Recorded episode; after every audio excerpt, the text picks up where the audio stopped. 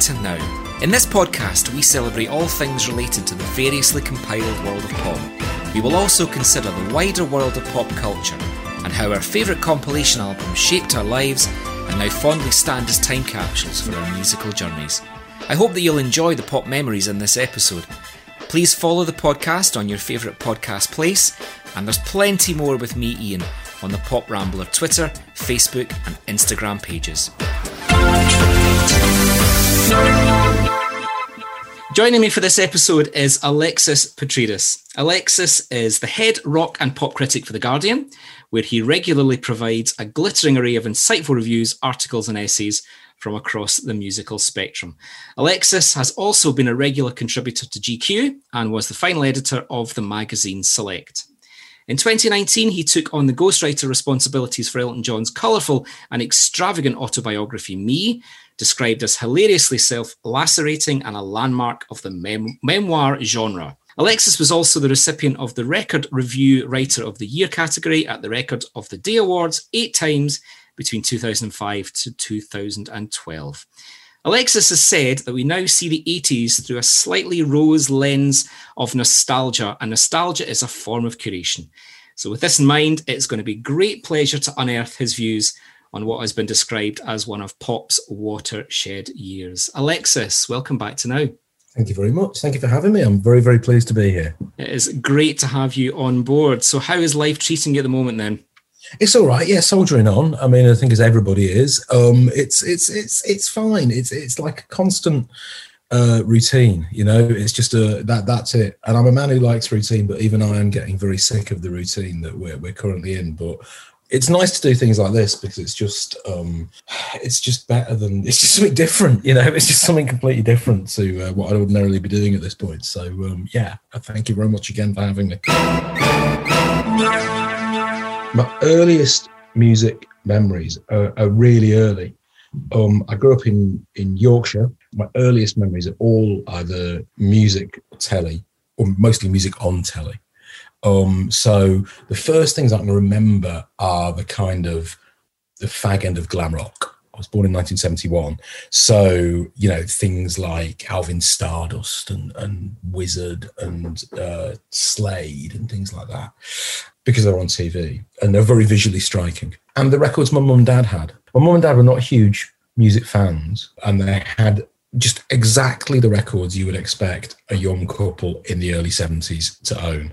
Red and Blue Beatles compilations, Elton John, Goodbye Yellow Brick Road, and Don't Shoot Me, I'm Only the Piano Player, Band on the Run by Wings, um, like a Rolling Stones compilation called Made in the Shade, No Secrets by Carly Simon. So these kind of records, Carpenters. And then the next records I can remember them buying are sort of Saturday Night Fever and Rumours. I, I sort of have this theory that the music you hear when you're very, very young, before you're able to sort of make active choices about the music you like, it penetrates your soul on an unbelievably deep level. And you never get away from it and God knows, you know, certainly my late teens and early twenties, I ran as far as I could from from this sort of thing, and here I am, you know. Oh, the other thing was my dad liked soul music. My dad likes Marvin Gaye and Gladys Knight and things like that. What do I really love? My favorite music is glam rock, disco. um, you know, I love early 70s singer songwriters. I wrote a book with Elton John. That sort of stuff really, it didn't shape my music taste as such, but it just, it's this sort of bedrock of stuff that I love.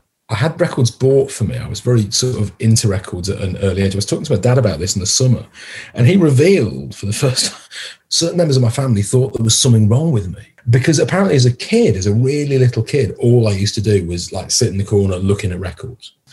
Um, and my dad thinks that's how I learned to read. Uh, is by reading record labels. By the time I started buying records myself in in kind of earnest, it was about 19 late 78 early 79 which is obviously an absolutely fantastic time to be buying music for, because you know i think 1979 is one of those years in particular everything that's good that's happening in music two tones happening you've got sort of the jam and people like that you've got the first stirrings the new romantic thing happening so all those were were were kind of among the first records I bought. I wasn't buying records with any sort of discernment. I bought Gangsters by the Specials. I've got it when it was still on Two Tone, like the indie label. It's not on Chrysalis. It's yeah. my copy's on Two Tone, uh, which makes me sound pretty cool until you realise that on the same day I bought that, I bought "Hooray Hooray It's a Holly Holiday" by Boney M. So there was no sort of logic.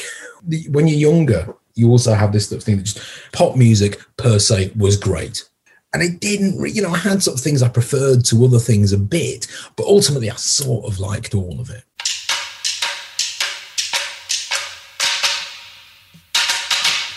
i suppose the first thing that really i was a fan of was adam and the ants. Yeah. Uh, that was immense. That was life-changingly immense seeing adam and the ants on top of the pops. And for about 18 months I nailed my colours to the, the the mast of Adam and the Ants. In a way I never have done since with another band. I was obsessed with them.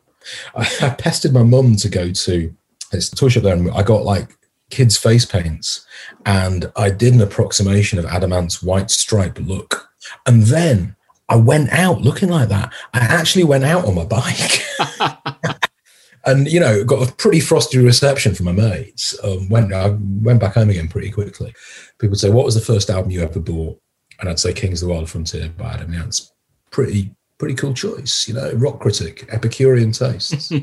the reality of it is that was the second album I bought with my own money. And the first album I bought with my own money was Initial Success by B.A. Robertson. Oh, well, which is an absolutely dreadful record. um, so yeah, yeah, that's not not so cool. You know, it's absolutely beautiful about just loving music for what it is or what you perceive it to be, you know? And you can never get back to that. I don't know if later on in life we almost kind of I wouldn't say regress, but we get back to a point where you can almost see the bigger picture. Yeah, I think that's really true. And I also think the older you get, the less point I see in getting upset yeah. about not liking things. You know, I spent an inordinate amount of time in my teens and 20s and even in my 30s, you know, angry. Yeah. And it's just like, it really doesn't matter. So I've definitely got more towards that stage the older I've got comes a point where it's just a bit unseemly, isn't it? You know, 50 years old and like really, really angry about Coldplay or something. It's like mm. better things to be angry about, you know. When I was a kid, music was all there was. Everything was mediated through pop music. You know, I wasn't into sport. I suppose that was the, your other option. Yeah. Fashion was mediated through music. The way you spoke was to a certain extent mediated through music. Or, you know, politics was mediated through music. You know, people listen to the Smiths and stopped eating meat. You know, I mean, which seemed to me a bizarre thing at the time, and says, you know, but it shows you the impact this had. And it doesn't have that anymore because there's social media and influencers and all these other things crowding for your attention. Now, that's what I call music. 30 tracks with 11 number ones from Culture Club, Duran Duran, UB40, Kajagoogoo, Paul Young, Phil Collins, Tina Turner, Tracey Ullman, Genesis, and Madness. Get Now Now, a double album or cassette in record departments of Woolworth, Tesco, Martin. Now, that's what I call music. Let's move on. And we're going to go back to 1983 and we're going to go way back to the beginning of the Now That's What I Call Music series. I don't even know if we can call it Now One. Is it actually called Now One, or is it called Now That's What I Call? I think it's called. I think it's just Now That's What I Call Music. Yeah. I don't think they were necessarily intending this to still be, you know, an extant series in, you know, whatever it is, nearly forty years later. So it was released on the 28th of November 1983. It reached number one two weeks later and was there right through to Christmas and into the beginning of 1984. Alexis, why have you chosen this time of 1983? Um, the reason I picked it was because 1983 was a year when the charts were still sort of magical. You know, it was just a sort of really, I think also 1983 is a really interesting year in sort of history of 80s pop because we tend to, or I tend to sort of divide the 80s into two in my memory. You know, what I call the smash hits 80s, sort of 1980 to about 1985. Fingerless gloves, uh, neon fingerless gloves and leg warmers and deely boppers and the kids from fame. And all those bands that were big in the early 80s, of Duran Duran and Spandau Ballet and all those kind of people. And then there's the other 80s, which is, you know, Levi's 501s and Doc Marten shoes and the Pet Shop Boys and Warehouse Parties and Acid House. But what I realised going back to this, that actually within that thing, so this falls right within the smash hits 80s, there are sort of changes and shifts. 1983 is this sort of big year of flux in that. You've had all these bands that were really big, sort of 80, 81, 82. And 1983 is the year that sort of changes. Quite a few of those bands split up. Soft Cell split up in 1983, Japan, Haircut 100 have just split up. These people that would be on the cover of Smash Hits have gone. Or some of them kind of really screw up. Orchestral Manoeuvres in the Dark, um, put out Dazzle Ships, and that sort of sinks them for a bit. You know, ABC put out Beauty Stab. Adam Ant is done for. Or the third thing that's happened is some of them have gone completely supernova.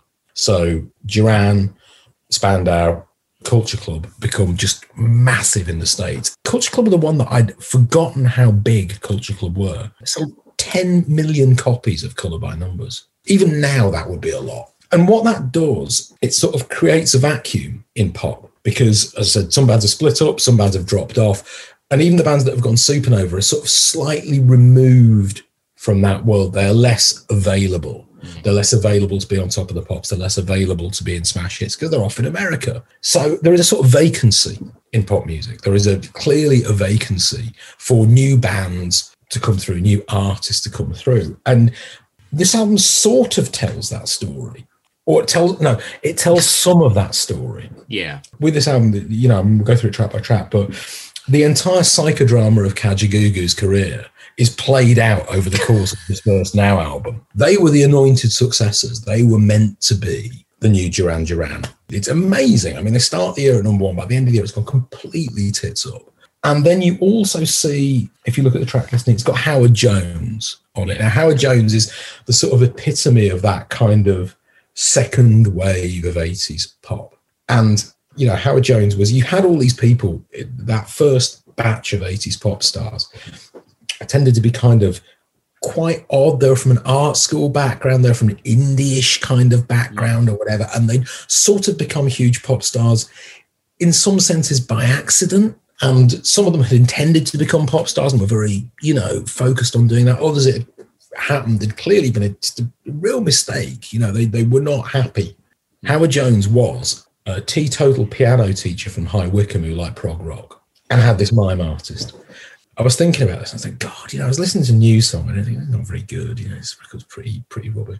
And I thought, but if I was working at Phonogram Records and it had been 1982 and I was sitting there thinking, I'll tell you what, McQuid's in this year. They're coming back. Soft Cell have got a new album coming out. Teardrop Explodes. They're pretty um, cover of smash hits. And my two big, you know, the people that I put my chips on, both of them take loads of drugs, go completely mad, and make this these two brilliant albums, but they're completely unsellable as pop records, you know, yeah. Art of Falling Apart and Wilder. And then someone comes to me and goes, I found this guy, he's a teetotal vegetarian piano teacher from High Wycombe and he likes prog rock, but he looks a bit modern. Yeah. Sign him up. So you you sort of get some sense of this kind of flux and change. And also 1983, in my memory, the summer of 1983 is a really important thing in my memory. Uh, by British standards, an unbelievably hot summer. And everything in the charts seemed to reflect the fact that it was really hot. It was the same thing happened in 1976, actually. If you look at the charts yeah. in 1976, it's full of records that sound kind of like hot weather, sort of a bit languid or whatever. 1983, you've got things like obvious things Long Hot Summer by the Style Council, Cruel Summer by Bananarama. You've got things like All Night Long by the Mary Jane Girls, IOU by Freeez, yeah. Uh, Club Tropicana. They all sound like the summer holidays, you know, and some of that has seeped onto this album. You know, we talk about phonogram. There must have been big, big disappointment meetings around Dazzle Ships. You're right.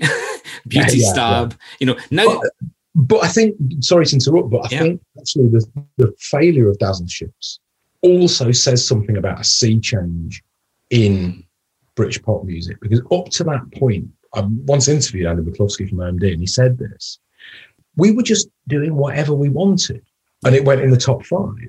And if you listen to the records that OMD made uh, the singles they put out off Architecture and Morality, Hmm. particularly uh, Maid of Orleans.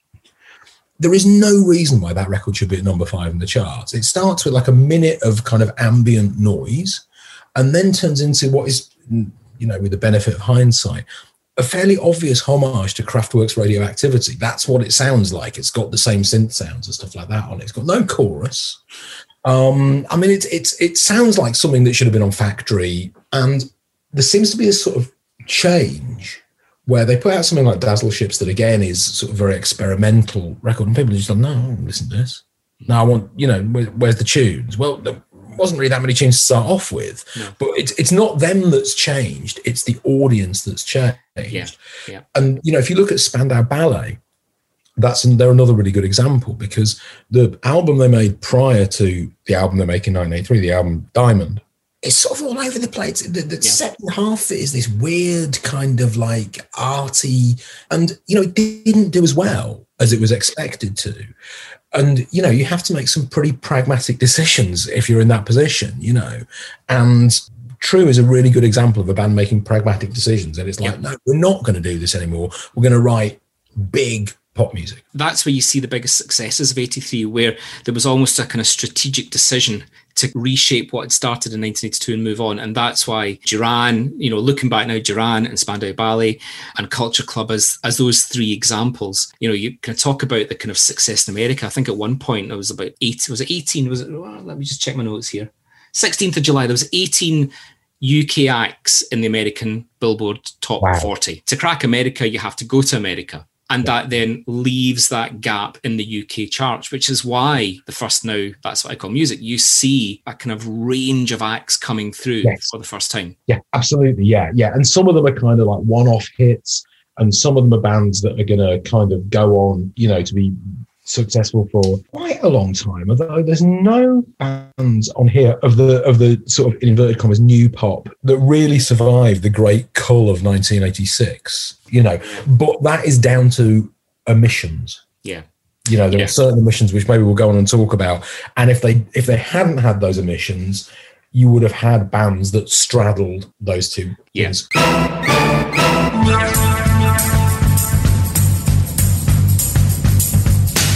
Let's go to side one. Side Okay. one, track one, the ubiquitous Phil Collins. The, the first of, of two appearances. I really liked this record. I had no idea it was a cover version. I'd never heard the Supremes original. And I think it's good to have Phil Collins on there. There's a writer called Justin Quirk um, who wrote a very, very good book last year about heavy metal, about hair metal, in fact, called Nothing But a Good Time.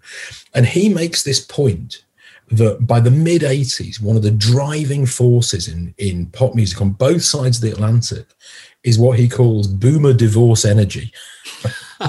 and it's people, you know, who came of age in the 60s or early 70s and they get divorced and they write songs about it and it connects with other and obviously the king of this is phil collins who you know from the minute he rocks up on top of the pops he is effectively an angry man Yeah. shouting at his ex's answer phone at four o'clock in the morning you know i listened to it again and i was like no i really like this i don't feel the kind of enmity towards phil collins that that No. but you know, you think actually this is a, a you know well done Motown homage that I guess also fits with that vogue of there's a kind of 60s retro thing going on. You know, so people like Mari Wilson, Heartache Avenue. That somebody, I can't remember who this was, somebody made the point that they thought it might have something to do with Channel 4 starting. Mhm. When Channel 4 started, a lot of their schedule was made up of showing repeats of things like Danger Man and the Avengers. Yeah. And so, you know, hats off to Phil Collins. It's it's fun. It's good. It's a good way to start the, you know, it's it gets you straight in there. It was number one as Yeah. well. Yeah. Very important on this Now album.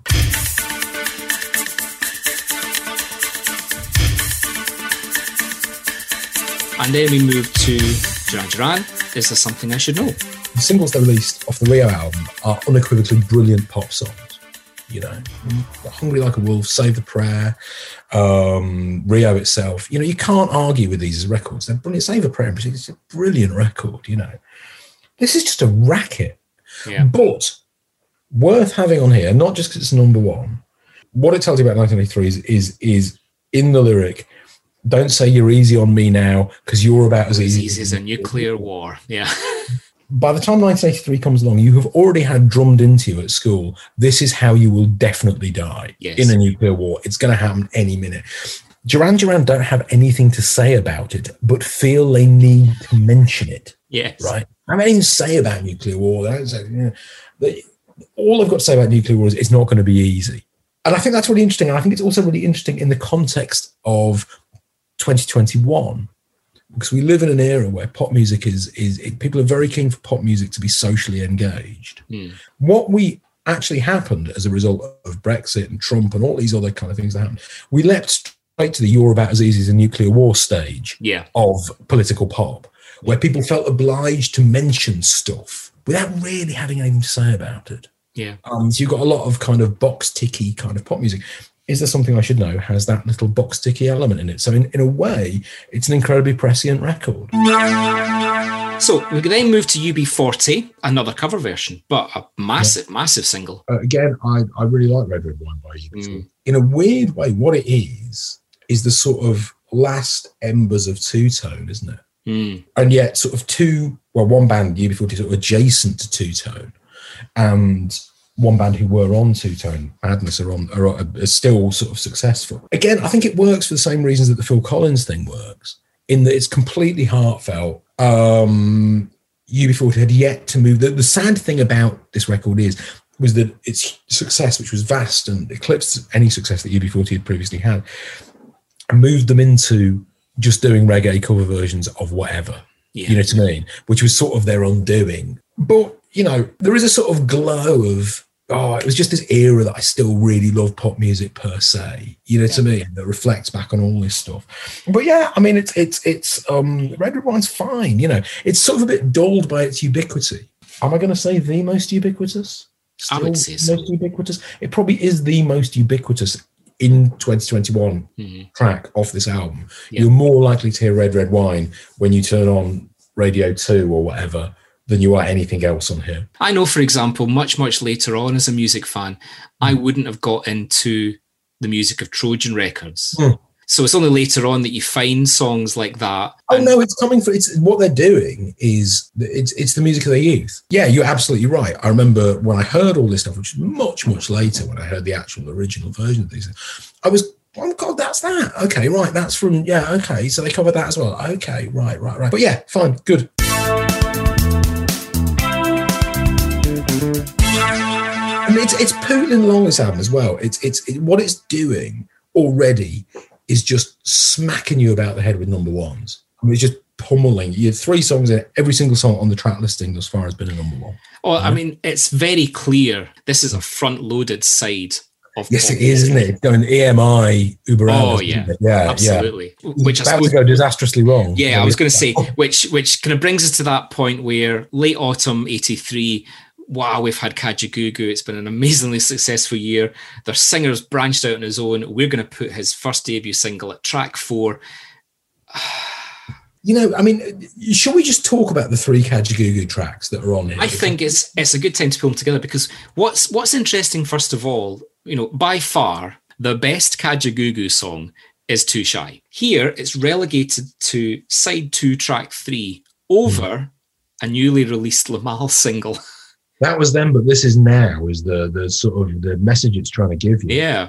I went and listened to White Feathers by Kajagoogoo, an album I never heard. And I think the problem with Kajagoogoo was that their hearts weren't really in it. Too Shy is fine. The follow up to Too Shy, Who to Be Are, it beggars belief that this was your follow up to number one single. It has no tune at all. It has no hook. It's nothing memorable about it. It's just, I sort of thought I had this thing in my brain. I was like, is this true? And I went back and I read, I've got this book, uh, The Best of Smash Hits, which I bought at the time, which is a collection of interviews and smash hits.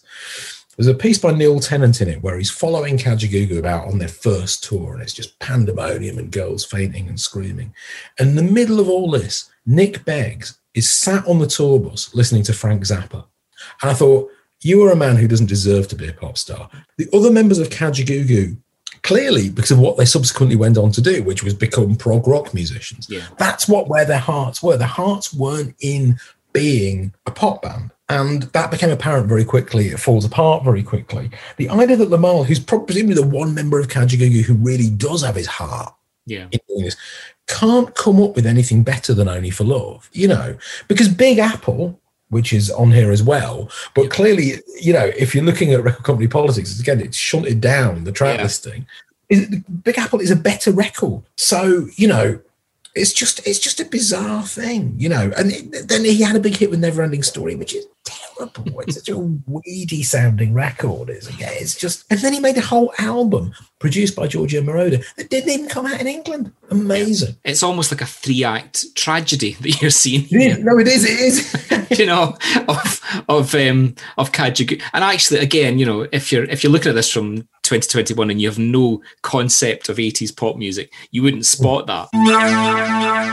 The Now series quite often do that, where they take a punt on something, and often they get it really quite spectacularly wrong.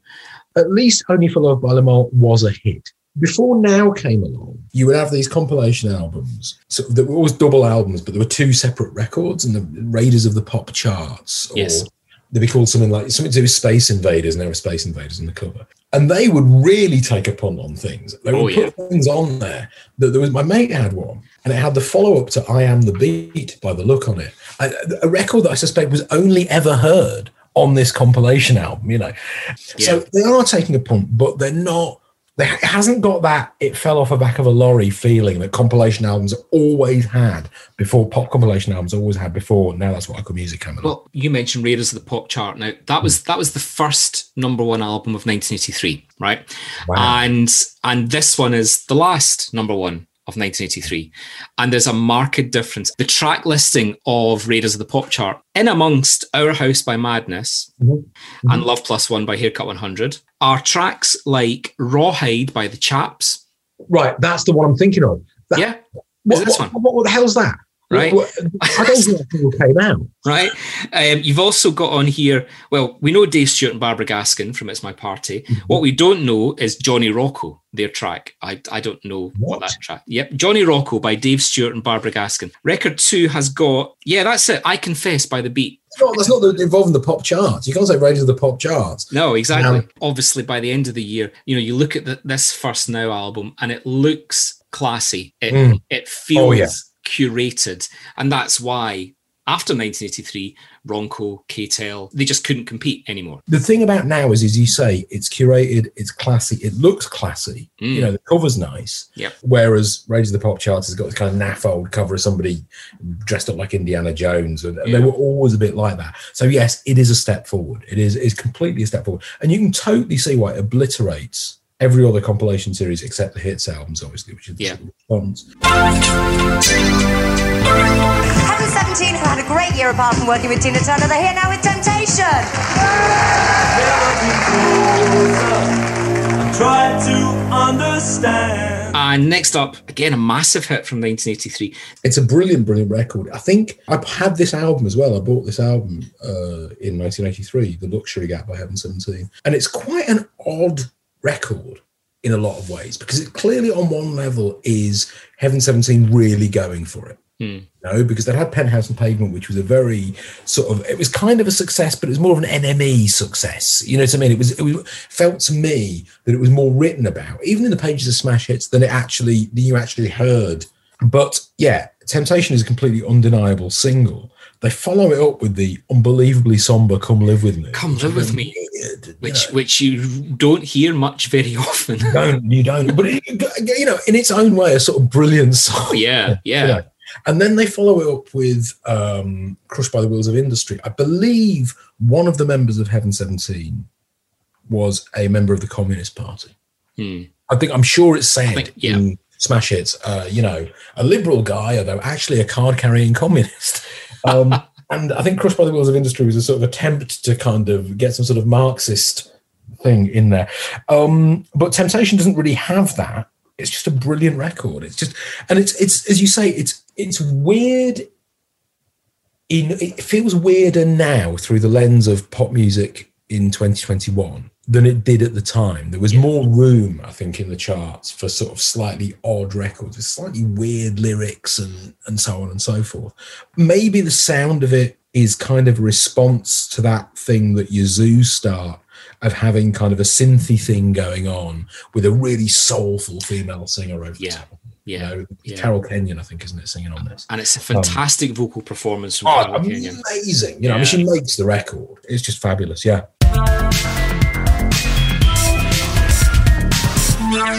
One of these Sunshine records that we talk Indeed. about quite Indeed. literally from Yeah, uh, yeah. from KC and the Sunshine Band, and an example of one of these '70s bands understanding the '80s. Yes. Yeah. Which is something that also kind of that's the other thing about Phil Collins. Artists from the 60s and 70s traditionally struggled in the 80s because it was the 80s was like the world turned upside down. Everybody's coating Bob Dylan off all of a sudden. but the drummer from Genesis is huge, you know. So it's like Yeah. everything's going, well, something really weird. You know, if you're Joni Mitchell, it's like, what the hell's going on? You know. It's a brilliant record, give it up. It's a it's a totally brilliant record. And again, I don't know whether it's me projecting my memories of that summer onto the music. It's just, you know, it just sounds it sounds like July. It's just it's it's fantastic. On a given breakfast show day, Yeah. you, you would hear "Give It Up," and it is an unbelievably positive song. Yes. Um, and I think, been in some hadn't KC been in some terrible car accident. yeah, that's right. Like really died or something like that. So maybe that has something to do with the positivity. I don't know that it does, but um No, I, I think so. I think so. Now, I love Malcolm McLaren because he was he was one of those renegades, antagonizing pop stars. He shouldn't even have been a pop star, Malcolm McLaren, but he made himself a pop he star. He had no no qualifications to be a pop star. No, and became a pop star by proxy through other people and other genres and everything else. Um, but Double Dutch is again a fantastic record. I would actually go further. And I would say that not specifically Double Dutch, but the album it came from, Duck Rock, out of everything on this compilation, is probably the most prescient record, you know, of the lot. It's a really interesting record, really interesting album, insofar as it, you know, completely predicts what pop music will ultimately be like. Um, it's all about sampling, it's a magpie borrowing from here, there, and everywhere. I think that the Buffalo Gals, which was the hit before this at the end of 82, the appearance of the video of that on top of the pops was the kind, in a way, was the Starman moment of the 80s. You know, that was the thing that in, genuinely was the thing, much more so than Rapper's Delight or The Breaks by Kurtis Blow or any of those uh, rap hits beforehand that introduced the idea of hip hop culture.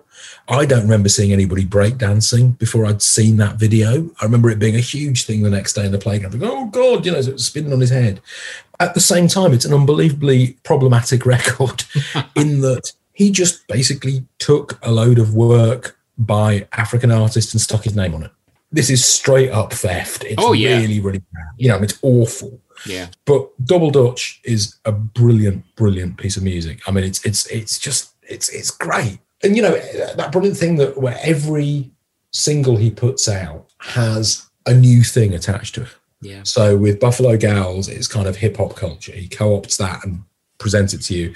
With Double Dutch, it's the thing of Double Dutch skipping. Then you know it, it's a voguing in the, Yeah. the, the late eighties, or you know his attempt to sort of fuse opera and R and B on the Fans album.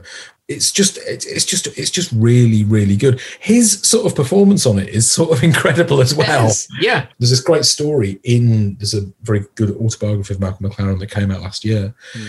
They're making the record and they've gone around collecting all these things, and Trevor Horn's doing this, that, and the other. And and it comes to Malcolm McLaren, the point where he has to do his vocals.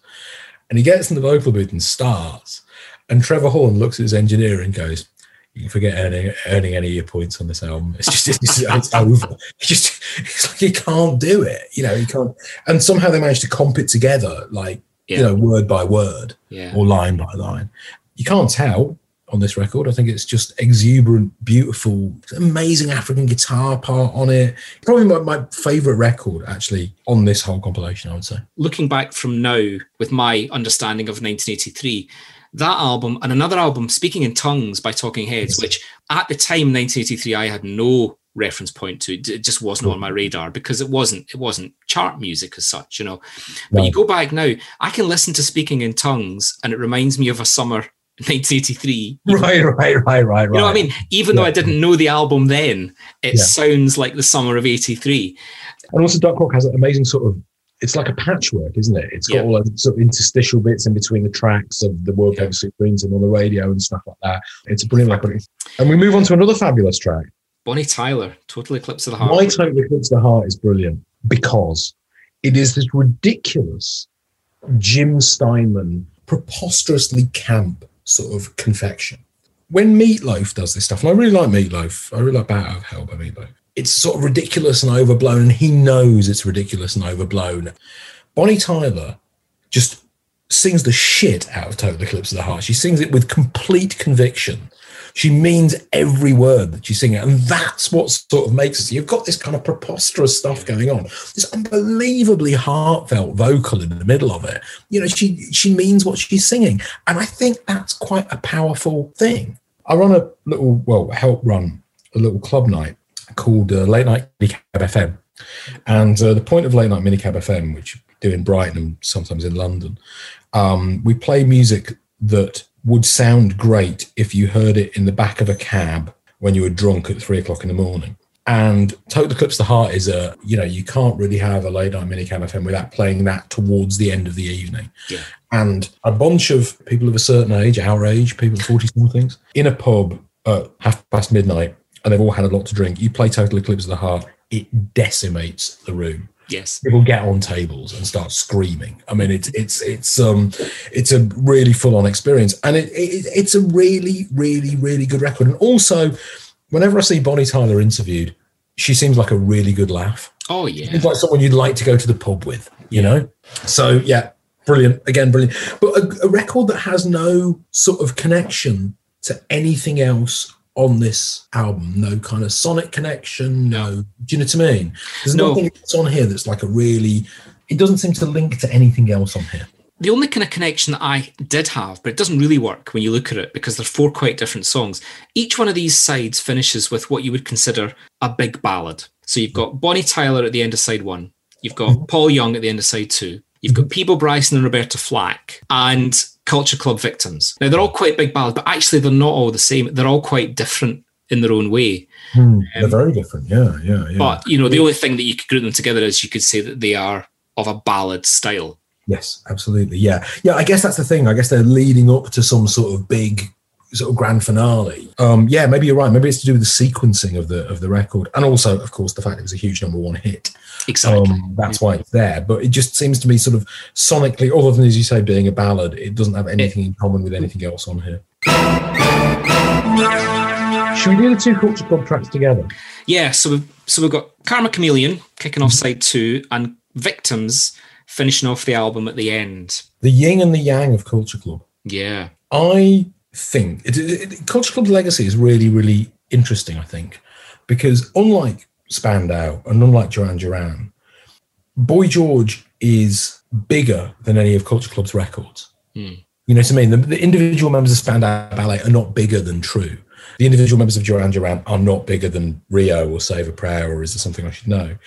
And I think that has something to do with the fact that Culture Club's biggest hit, Karma Chameleon, isn't very good. It has dated very badly. It Oh, feels yeah.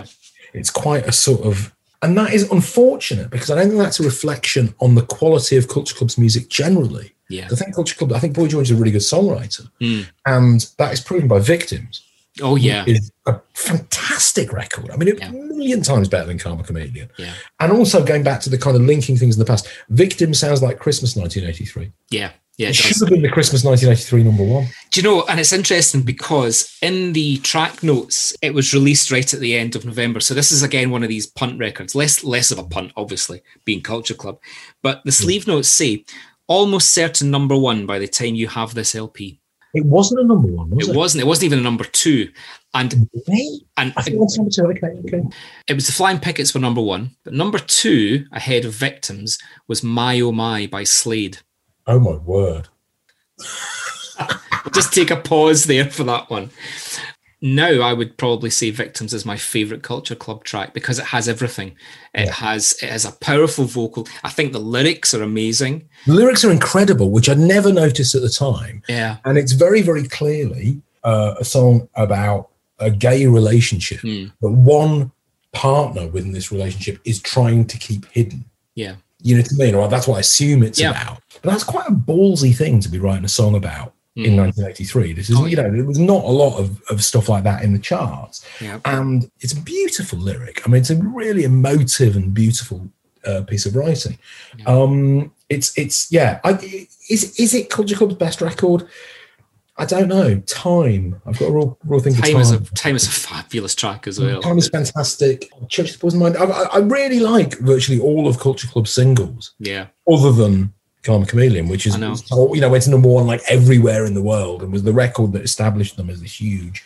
And, I, and as this album has been released in the UK, the cover star Rolling Stone in November 1983 is Boy Is George. it Boy George? It's the Wow. England Swings issue of Rolling Is it Stone. Boy George with somebody else though on that cover? Is No, Lennox. It, it is. It is. I was just Boy George. My God. It's just Boy. So it's not even Culture Club. It is Boy George, Wow.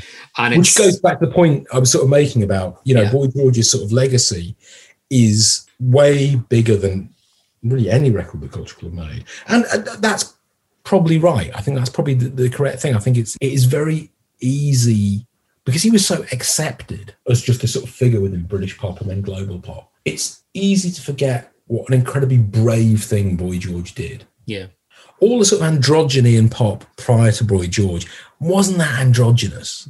David Bowie he didn't actually look like a woman. No. Boy George, I thought, honest to God, when Culture Club came on top of the pops doing Do You Really Want to Hurt Me, I thought he was a woman. yeah. You know, and that's an amazing thing to do. So it is sort of right that Boy George is a bigger figure than Culture Club are a band now.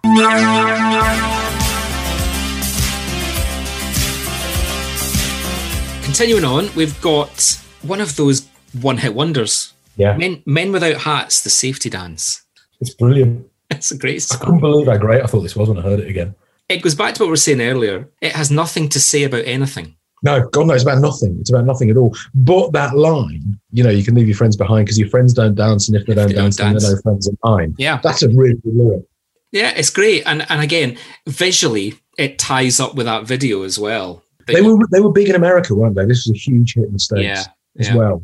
I don't think they ever did. They didn't. I don't even know what any other records by Men with Hats. Oh no, no, albums called or anything like that. nobody. Um, no, no, no, no, no. They're one of those bands. If you saw them on one of those those eighties revival things, you think, God, what are they going to do for the other fifteen minutes they're on stage? I know, I know. Actually, for me, you know, we're talking earlier about Malcolm McLaren. The highlights of this album, now looking back, are those memory nuggets Yeah, more than, so. more than some of the big, big acts, you know, on here. I think that's, but I think that's to do with the fact that the big, big acts exist in a constant present. And it's very hard to have some sort of nostalgic feeling about something you hear a lot. So something like, is there something I should know? Isn't redolent of 1983 because it just, it's, it's sort of always been in the ether ever since. Whereas the safety dance is absolutely, it's just pushing that button, bang, Yeah. it's 1983 and you, you, you're straight back there because you probably haven't heard it that much since. If I can pair two songs together on this side, on. Down Under by Men at Work is Absolutely. Is in that same kind of league for me. Yeah. I mean, they had slightly more success. Their album, Business as Usual, was a big album. Insane. It sold so many copies in the States. I had no idea. Massive. that album was number one in the UK for five weeks. Run. Five mm. weeks straight run in February, which is unbelievable. Bearing in mind that there's only one other hit off it, which is the, I would argue, superior Overkill. I think it's a better song than Down Under. That is amazing. That album sold so much. There must be loads of people there who know all the album tracks. Oh, yeah, yeah, yeah. Off, uh, off the first Men at Work album. It all ended very badly for Men at Work. I believe I it know. fourth, didn't it? Australia at that point wasn't really on on the radar musically. It looked like a completely different world, and obviously that was Yeah. the key to Men at Work. Was you know that was the selling pitch. you forget how far away places used to seem and how how many big Australian stars were there. ACDC, not very many. It wasn't, you know, but you know, it's there's not a huge amount of music that came from Australia, um, and I think that's part of it. I think the exoticism of it and the fact that it was a song celebrating Australianness in all Yeah. its sort of um, you know its many many and varied forms, and this notion that Australians tend to leave Australia Yes, and turn up pulling pints in your pub, you know. Um, and eating Vegemite sandwiches, which again I didn't know what that was. No idea what that was in No idea 1983. what Vegemite was. No. And that weird verse that seems to imply that somebody's trying to sell him opium. yeah, He's lying in a Den, A Den in Bombay. Yeah. Not much to say. It's quite a weird thing to, to you know, it's, it's like, oh, and then I did some heroin. Um, odd sort of denouement to the song. So back to Mike Oldfield and Moonlight Shadow. Brilliant. Love it. Everything about it, it's just great. Again, I bought this as well um, when it came out. And again, I have very little kind of critical distance to say, you know, to, to sort of comment on it. Yeah. Again, I haven't listened to it in God knows how long. And I just put it on. I was like, this is brilliant. This It's is a great pop song. And pop and actually, I mean, Mike Oldfield, for all his prog rock grandiose gestures, has a knack of writing good pop songs. And again, I suppose, you know, to kind of make that link with Heaven 17, what makes this track is the vocal by Maggie Reilly, like Carol Kenyon for, for Heaven 17, Yes. is a fabulous vocal line. it is a really good vocal. There was a thing, there's a brilliant. Uh, again, I ended up Wikipediaing this. It revealed two things. One, the absolute weirdness of Mike Oldfield's singles chart career. First hit single is the main bit of Tubular Bells, the, Yeah. the bit that's on the Exorcist. Then the next two hits he has are In Dulci Jubilo and the appalling Portsmouth Portsmouth. um, which was his biggest hit, which was number two, apparently. Then his next hit is the Blue Peter theme tune. Yep. Then he has a disco track, Guilty. And then this. And it's just like, wow, this is this guy's covering a lot of musical ground. Singles, you know. Yeah, it, it, it, it's it's a really good record. And it's the last person you would expect to be having a hit in 1983 as well Yeah. you know, going back to that sort of notion of people from the 70s and 60s struggling with the 80s. On this, for the, you know, three minutes, 37 seconds that Moonlight Shadow lasts, Mike Oldfield is bossing 1983. I mean, he's, Oh, yeah. you know, Yeah. it doesn't sound like some relic from the 80s, the the 70s making a record. You know, it's, a modern pop record. It's, it's, it's brilliant. But to show that there's some kind of flow in our conversation here, somebody else that's doing that on this side is Rod Stewart.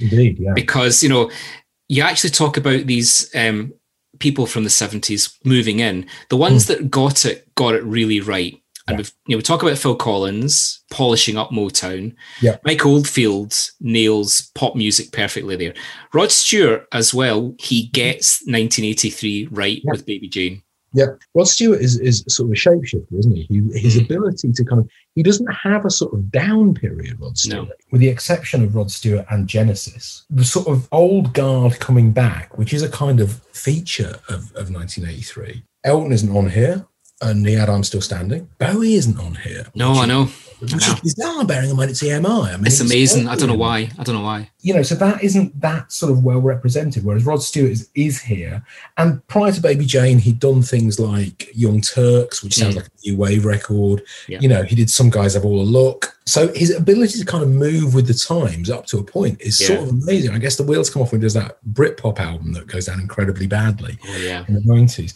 But yeah, I really like Baby Jane. i remember when i did my mobile disco days way back Oh yeah, an absolute guaranteed floor filler yeah, yeah, yeah. I bet it would be a floor filler now if you were playing at a wedding or something like that. Oh, yeah. Like now, people would get on the floor to Baby Jane, you know? Yeah, it doesn't, again, it doesn't feel like some sort of relic of another era trying to get hip. And it's one of those records that sort of should have been number one. The, Yeah. the writer Simon Price has this thing about certain records have this sort of essence of number one within them. The example he always uses uh, Together We Are Beautiful by Fern Kinney. yeah It just sounds like a number one. It just doesn't sound like it should be anywhere else in the charts other than number one. yeah And Baby Jane is a bit like that.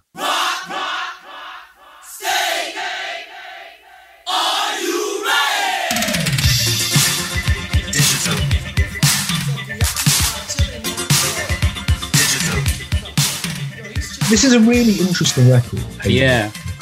Because on one level, A, it's it's a sort of offshoot of Malcolm McLaren in a weird way because the Rocksteady crew were in the video for Buffalo Gals. It is one of the first times I can remember seeing a inverted commas hip hop act who looked like a hip hop act. They, they look like what you expect rappers from New York to look like. They've got a boombox and they're wearing Kangol hats and da, da. whereas prior to that, I think the Sugar Hill Gang and people like that, they're just wearing like normal clothes, you know, ordinary, ordinary guys. But written and produced by Stephen Hague. Really? Yep. Now that's interesting. Complete. He wrote the. I think he co-wrote and certainly produced the whole album that it came from. So it's kind of a construct. You know, it's not produced by Arthur Baker or somebody. You know, someone Yeah. like that. I think it really stands. I really enjoyed it. Um, my kids thought it was dreadful. So, you know, they were like, oh, is this what rap used to sound like? You know, it is sort of on one level, it's slightly naff. And it also, I suppose, says something about the way hip hop was viewed at this point in Britain, which was as a source of novelty hit. Oh, yeah, absolutely. You would not have sort of thought it was something that would be the dominant force in pop music within within sort of less than 10 years of this record coming out. I sort of liked it. And also it goes back to the Down Under thing. The video shows in New York. I know. Um, I know. That was sort of brilliant. Just seeing, you know, the video for Fame was the same thing. You got to see Times Square and stuff. Great. Yeah, yeah, Brilliant. yeah, that was it. So, um, yeah. Paul Young, whatever. else- So yeah, so again, another kind of. I didn't know it was Motown at the time. I, did, I wouldn't have known it was Marvin no Gaye at the time. No, not at all. No idea. And again, you know, if you're of a certain age, Paul Young owns this song completely. Yeah, absolutely. It is a Paul Young song. I think it's important because of the appearance on it of Pino Palladino, the uh, the bass player, who's the, the bass playing on this is nuts, and sort of a by his own account, completely. I mean, Pino Palladino is now probably the most famous session bassist in the world and has played with absolutely everybody, and it's all down to this record which sort of showcased this kind of fretless bass sound that he was doing. When they showed the repeats top of the pops on BBC Four, I noticed that after this record came out, you would get, say, someone like Nick Heyward would have a single out, and the only other person on stage with Nick Heyward would be Pino Palladino, and he became like the equivalent of having some sort of a sort of musical equivalent of having like a amazing designer jacket or something that was a really coveted thing. He's like, check me out. I've got Pino Palladino on my record. Yeah. I thought this was all right. Again, it's the summer of '83. You know, it's it's got that kind of hot weather feel to it. Oh yeah, yeah. It's, I think it's I think it's a pretty good record. I don't, you know, I, I can see why again Paul Young is somebody that, that perhaps his critical reputation has dropped off somewhat. But you know, this is a record. It's, it's, it's fine. You know, the one thing I would say about it when Marvin Gaye sings it, he sounds really anguished about the fact that wherever he lays his hat, that's his home. Paul Young sounds like he doesn't give a shit. I know, I know. couldn't care less. yeah, yeah. Well, that's just me, isn't it? Yeah, yeah, sorry. Um, Moving on. You know. Anyway, yes.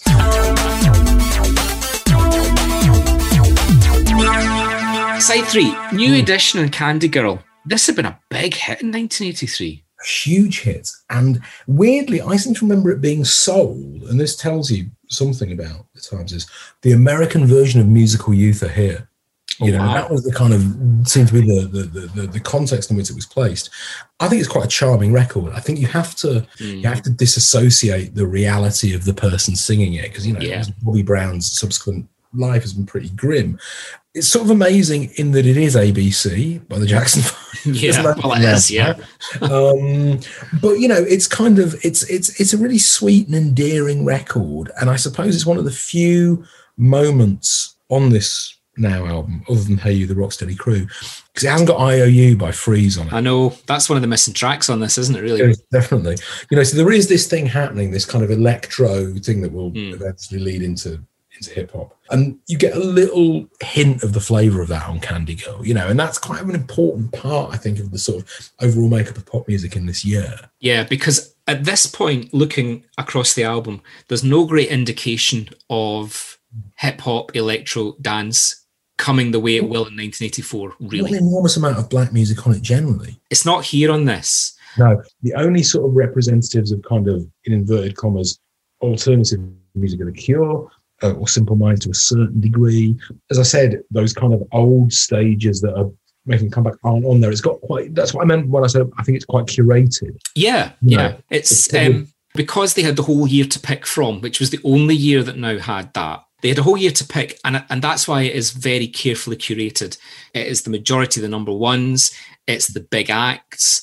There isn't a lot of gamble choices on here. No, it's, yeah, you're right. It's showing a certain version of pop music in 1983. And I think that's something that, because it has so many number ones on it, we could look back on 1983 now and now did subsequent anniversary albums to celebrate years Right. and at that point later on in 1993 1999 it's easy to say oh we'll put pale shelter on there we'll add hmm. Everything counts by depeche mode because we now know that they are part of that whole picture of 1983 mm. but there was an element to what they were doing here was saying this is emi virgin we're putting ourselves back in the compilation market and we are firing a shot to say this is how we would do it Yeah, absolutely. Yeah, yeah, yeah, yeah, yeah, yeah, yeah.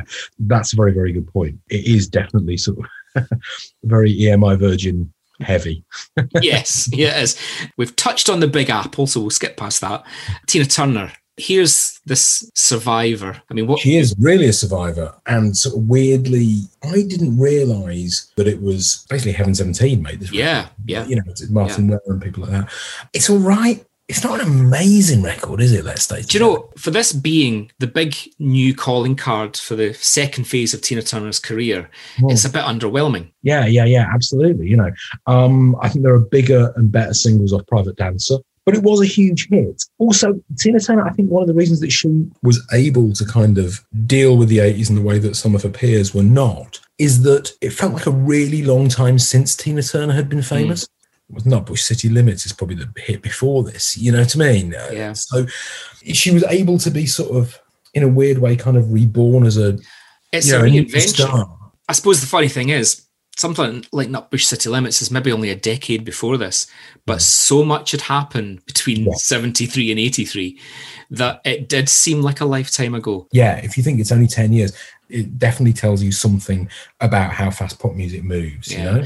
But the positioning of Tina Turner on this album, though, gets her back into the market. Within six months, What's Love Got to Do with It is out. And Which is the song you want to represent that album. Yeah. But in this case, yes, you're absolutely right. It positions her as part of this kind of firmament of, of pop music in 1983, which is, you know, kind of an important thing to do. And is, is not, as I said, not a privilege accorded sort of David Bowie or Elton John, which is kind of a weird.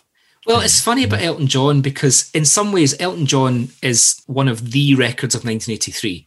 It was Yeah. Elton coming back; he'd been there throughout the. He was to a certain degree. I think he would say he's coming back. but yeah. it was a big comeback record. The video, the way that looks, you know, just the confidence of it, and it was a Yeah. very shiny pop 1983 song, and it's missing off this album. Again, it's easy through the kind of lens of nostalgia to say "Let's Dance," "I'm Still hmm. Standing" should be on these albums because we could Yeah, certainly it's a really odd choice not to have those things on there. Yeah.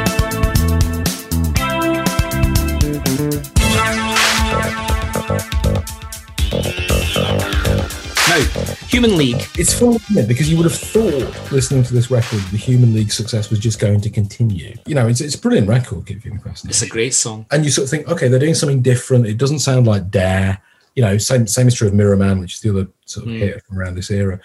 And it's just about to go completely wrong for them. The 84, they've completely gone, as Smash Hits would say, down the dumper, hmm. which is not an impression you get from No. this record. You No. know, it sounds like they completely know what they're doing. They're moving into a new phase of their career. They're doing something slightly different. It's a it's a really really good record. Yeah, it's it's and it doesn't feel. It feels like part of 1983. It doesn't feel like some sort of hangover from previous era or something like that. No, and I suppose that's another example of you know the kind of evolution from from eighty two to eighty three. The Human League really epitomised that very well. Was it Virgin Records for Human League? I think it was. Indeed, yes. Must have been really, really. You know, at this point they're thinking we can do no wrong here. Yeah. Quids in. Dare Yeah. 2 is going to be the album. It's going to send us stratospheric in 84. And unbeknownst to them, somebody's slowly taking all the wheel nuts out of the Human League. to basically just let them roll down a hill. Yeah, there must have been frowns in the boardroom. Can you imagine? Oh, no. Certainly with uh, quite a few of these artists, you know, same thing with Beauty Stab by ABC, and as we said about the OMD record, you know, you just sort of think, oh, God, you know, what am I going to do with this? You know, I thought, oh, cancel the holiday, you know. Yeah, yeah. I'm not yeah. going to the Bahamas now, you know. So know. um, Nil Desperandum, because here comes Howard Jones. Howard Jones, yep. The face of uh, 84. The face of 84. He was the face of 84 in some Was ways. actually, yeah. Um, other than the fact that it is Solsbury Hill by Peter Gabriel. Oh, yeah. Um, and he was, you know, he was one of those guys who was clearly, you know, that was what he liked, prog rock. Again, it's interesting. There were two things that happened on Top of the Pops in 1983 that even at 11 or 12 years old, I looked at and thought, ah, that looks crap. And one of them was H2O, a band called H2O had a hit Oh, called yeah. Sleep. Yep. And the saxophone player from H2O, in presumably an attempt to look mysterious, when he wasn't playing the sax, had a yo-yo, and he played with this yo-yo. And I was like, what's he doing that for? and the second thing was, alas, Jed. yeah. Uh, Jez, Jed. Well, I can't remember. What. Ah, I don't know. Um, uh, yeah, Jed, Jez. Yeah. Yeah, yeah. Um, mime. it's not good. it wasn't good when Bowie did it, so it's sure as hell not going to be good when Howard Jones gets involved in that sort of thing. But he was really huge, big and massive in the States as well, you know? I know, I he- people really went for it. Uh, UB40 again. I mean, you know, again, it's all right. It's not as good a record as Red Red Wine, but, you know, tonight I celebrate my love for you. Mm. And somebody like Roberta Flack, you know, the know, notion that it's Roberta Flack is is kind of heartbreaking, isn't it? it? is Somebody wrote into Smash Hits after Relax, Frankie Goes to Hollywood was banned, going, Why didn't they ban Tonight I Celebrate My Love for You? Because that's clearly also a song about sex. Um, no, it's just. It's, it's it's just no it's it's it's horrible it's it's the one thing on here that i'm like oh god this is just awful it's like side three just slides out and it just falls out, and you think, is that it? You know, it does because please don't be cries all right mm, it sort of ends with a bit of a shrug this side doesn't it yeah yeah. But the next side, I think They Don't Know by Kirsty MacColl is one of the greatest songs ever written.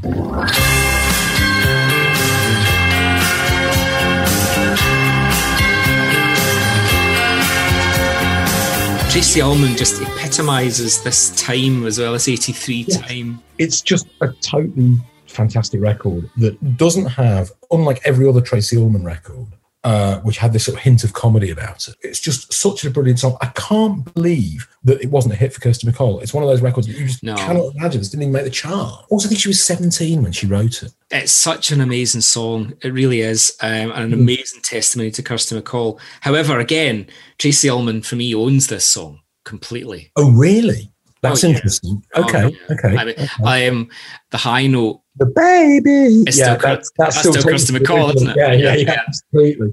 Um, I think it's And you get Paul McCartney in the video as well. Brilliant. Just be just being Paul McCartney in a car. It's brilliant. Another person that maybe could he have been on this? It could have been um, because he could have had Say Say Say on here. Well, that brings us to the biggest omission of all, Michael Jackson. It's the album of, of, of 1983. Um, and that's not here, which is a kind of weird thing. But again, I guess it goes back to the fact he's on CBS. Well, I wonder though because this is this is a full year before the hits album kicked off. Right. So I mean, well, Rod Stewart's a CBS act on here. There's not many, to be fair. Maybe they But- just weren't allowed to get to Michael Jackson. I maybe. just think Michael Jackson was so stratospheric by this point Yeah. that they didn't need to sell Michael Jackson on this album because he was No. selling himself. No, absolutely, absolutely. But it is a sort of thing that's, if, in in terms of giving a sort of totality or a big picture of the year, it's something that's really, really seriously missing. Yeah. Kissing with confidence. This is a whole podcast in itself, this song. Isn't it? Well, the whole album, I had no idea about. First of all, first off, I didn't know it was Carly Simon singing this until about three weeks ago when I was writing a thing about Carly Simon for the Guardian. Yeah. And then you look at the album, and the the, the, the cast list of the album is Oh, insane. It's unbelievable. Sting, Stevie Winwood, Nile Rodgers, Sly and Robbie play on it as Yeah. well. It's produced by Todd Rundgren. Yes, Todd Rundgren's on it as well. Yes, So like, how many people can you cram in? But what I didn't know as well is that a lot of this comes back to the, and Sly and Robbie are important from the album point of view because it's the Point Compass Nassau. oh, right, right, right, right, right. It's a very Um, Island Records selection yes. of people, actually, isn't it? Yes. And Okay. when you know that and you visualize it all in that Point Compass studio in Nassau, suddenly Mm. it kind of makes sense. And she was a celebrity photographer as well, the woman behind it. So I sort of assumed that she knew these people through taking their photographs. Yep. So it's a wonderfully glamorous 1983 story. It is a wonderful, and it sort of has that thing that goes back to what we were saying about the Rocksteady crew. Of it spoke to me at the time of New York and of a sort of life that was completely out of my grasp, where Yes. people had brunch, whatever the hell that was, and they lived in lofts apparently. Which was, it seemed, why would you be living in a loft? We had packing cases in our loft, you know. So you know, it was this notion of this. I always used to get that from Talking Heads as well. This notion of this kind of sophisticated New York thing going on. I was quite glad to hear it again, to be honest with you. In that wonderful 1983 way, it's about nothing. No, it's It's, absolutely nothing at all. No, no, no, no. It's it's it's got no. It's completely empty piece of fluff. but um, but no, it's it's. I, I really liked it. I really I heard it and I Yeah. thought, yeah, this is great. Yeah, I can sort of see why this was a hit. You know, I can see why this sort of worked. yeah. Uh, Phil Phil again, Genesis. It was a big Yeah. hit. Um, and yep, it's it's fine. Big hit. It's funny It's better because than put it that way. Oh yeah, absolutely. Um, and it's also shorter than Mama, so So there you go. yeah, uh, you know, it would have taken up two spaces on that side if we put Mama on. So, and then you've kind of got almost this.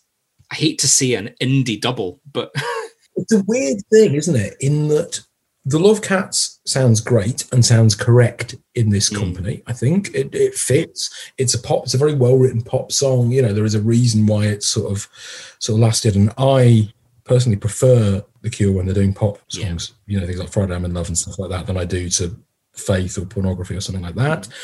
Um, but the Simple Minds thing, I think, sticks out like a sore thumb. What it represents in terms of the makeup of pop music in, in 1983 is this strand of previously post-punk artists, experimentalish kind of post-punk artists who have decided that their future lies in stadiums. And you could swap that out for a song by U2, Yeah. or you could swap it out for a song by Big Country. I felt it was a bit of a drag. This song it's really long as well. it's Um, it's 25 what um, it's what smash hits were called a chugger.